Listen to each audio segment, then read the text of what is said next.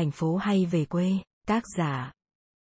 Mèo Maverick Mèo Maverick là tác giả người Trung Quốc, tên thật là Triệu Tinh. Cô là tác giả của rất nhiều cuốn sách bestseller, đồng thời là hot blogger trên các trang mạng xã hội nổi tiếng. Thông tin cá nhân của tác giả hiện chưa được tiết lộ nhiều. Tác phẩm Ở lại thành phố hay về quê được phát hành vào tháng 12 năm 2017 bởi nhà xuất bản Thế giới và công ty phát hành vibook Đến với cuốn sách bạn sẽ tìm thấy những câu chuyện về những con người đang từng giây từng phút nỗ lực để cải thiện cuộc sống, những chia sẻ chân thành sẽ chạm đến trái tim bạn, giúp bạn vơi đi nỗi sợ và có thêm can đảm để đối diện với khó khăn thử thách. Một cuốn sách hay không chỉ chạm đến trái tim, mà còn soi sáng tâm trí, mở ra những con đường cho bạn đọc. Tác giả mèo Maverick nói rằng, đừng để bạn ở tương lai ghét bạn ở hiện tại. Cuốn sách sẽ cho chúng ta hiểu được rằng ở lại thành phố hay về quê không phải là một lựa chọn. Lựa chọn duy nhất của bạn là nỗ lực không ngừng nghỉ. Đôi khi bước chân ra không đơn giản chỉ là tìm cơ hội mới, mà quan trọng hơn là xây dựng niềm tin cho chính cuộc đời mình. Cuốn sách ở lại thành phố hay về quê được chia ra làm bốn phần và rất nhiều chủ đề. Dưới đây là những chủ đề thú vị xuyên suốt cuốn sách và cũng là những chủ đề đáng suy ngẫm, giúp độc giả phần nào rút ra được những bài học đáng giá. Khi bạn dốc toàn tâm toàn ý cho một điều gì đó, Chúa sẽ đứng ra chủ trì công lý cho bạn. Ai cũng hiểu rằng trên thế giới này không có sự công bằng tuyệt đối, chỉ khác là khi gặp phải tình huống mà bản thân chịu thiệt bạn sẽ xử lý ra sao mà thôi.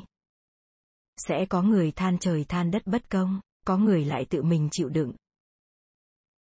Vậy gặp phải tình huống đó chúng ta nên làm gì?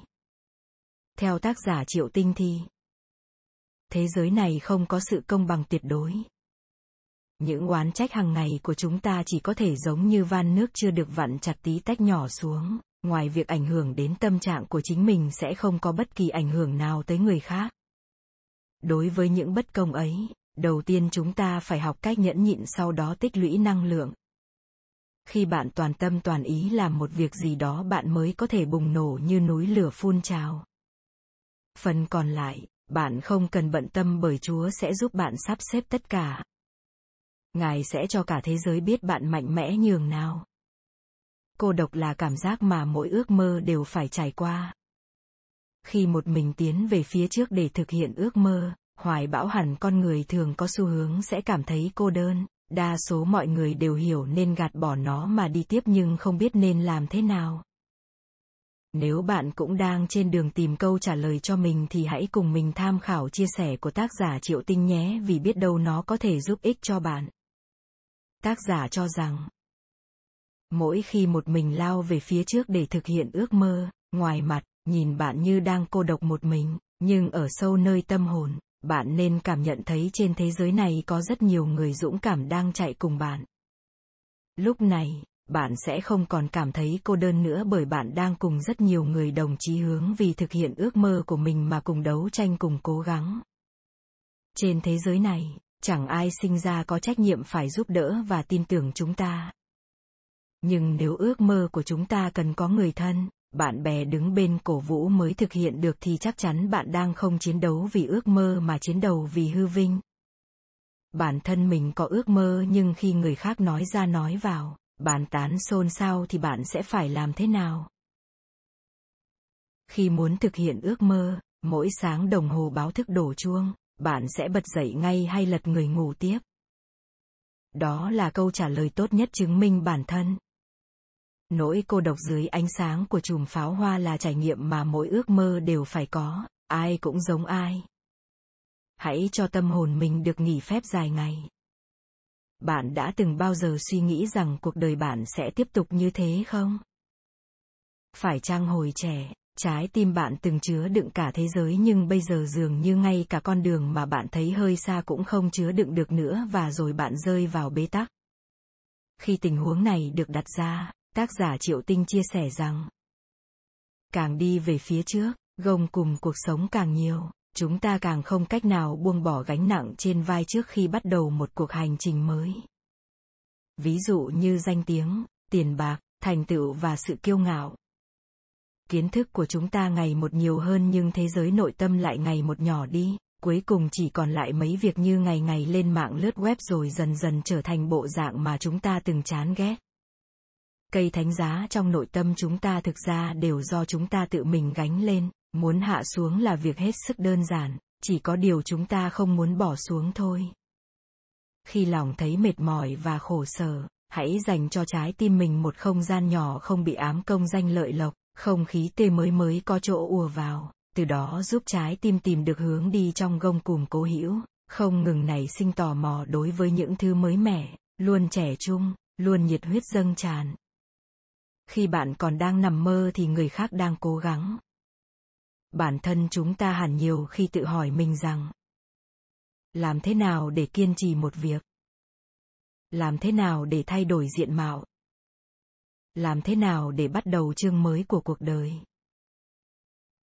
Giúp bạn trả lời những câu hỏi trên, tác giả chia sẻ rằng nếu bạn muốn làm một việc gì đó thì bạn sẽ không hỏi những câu kiểu như thế khi bạn hỏi như thế thực ra bạn muốn hỏi làm thế nào để có thể nằm chơi, ăn vặt, xem phim hàn quốc nhưng cuộc đời vẫn tỏa sáng huy hoàng, đúng không?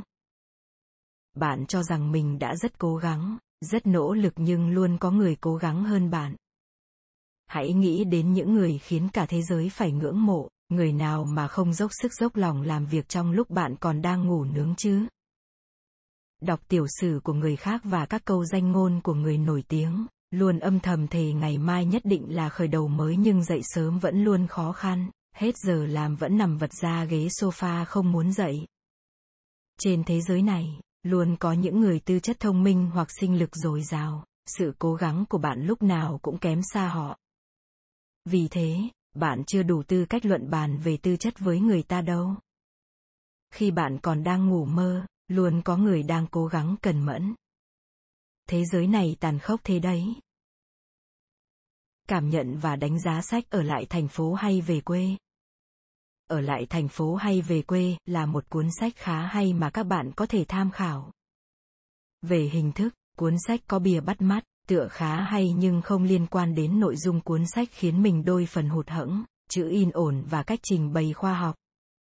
Về nội dung, những chủ đề trong cuốn sách rất thực tế nên có thể liên hệ tốt với cuộc sống đồng thời cuốn sách cũng vẽ ra viễn cảnh của tương lai, từ đó giúp độc giả nhận ra không nên lãng phí tuổi trẻ vào những thứ không đáng và cũng giúp chúng ta có sự chuẩn bị cho tương lai. Tuy nhiên, bố cục của cuốn sách lằng nhằng, khó hiểu, nội dung nhiều chỗ đoạn sau đá đoạn trước.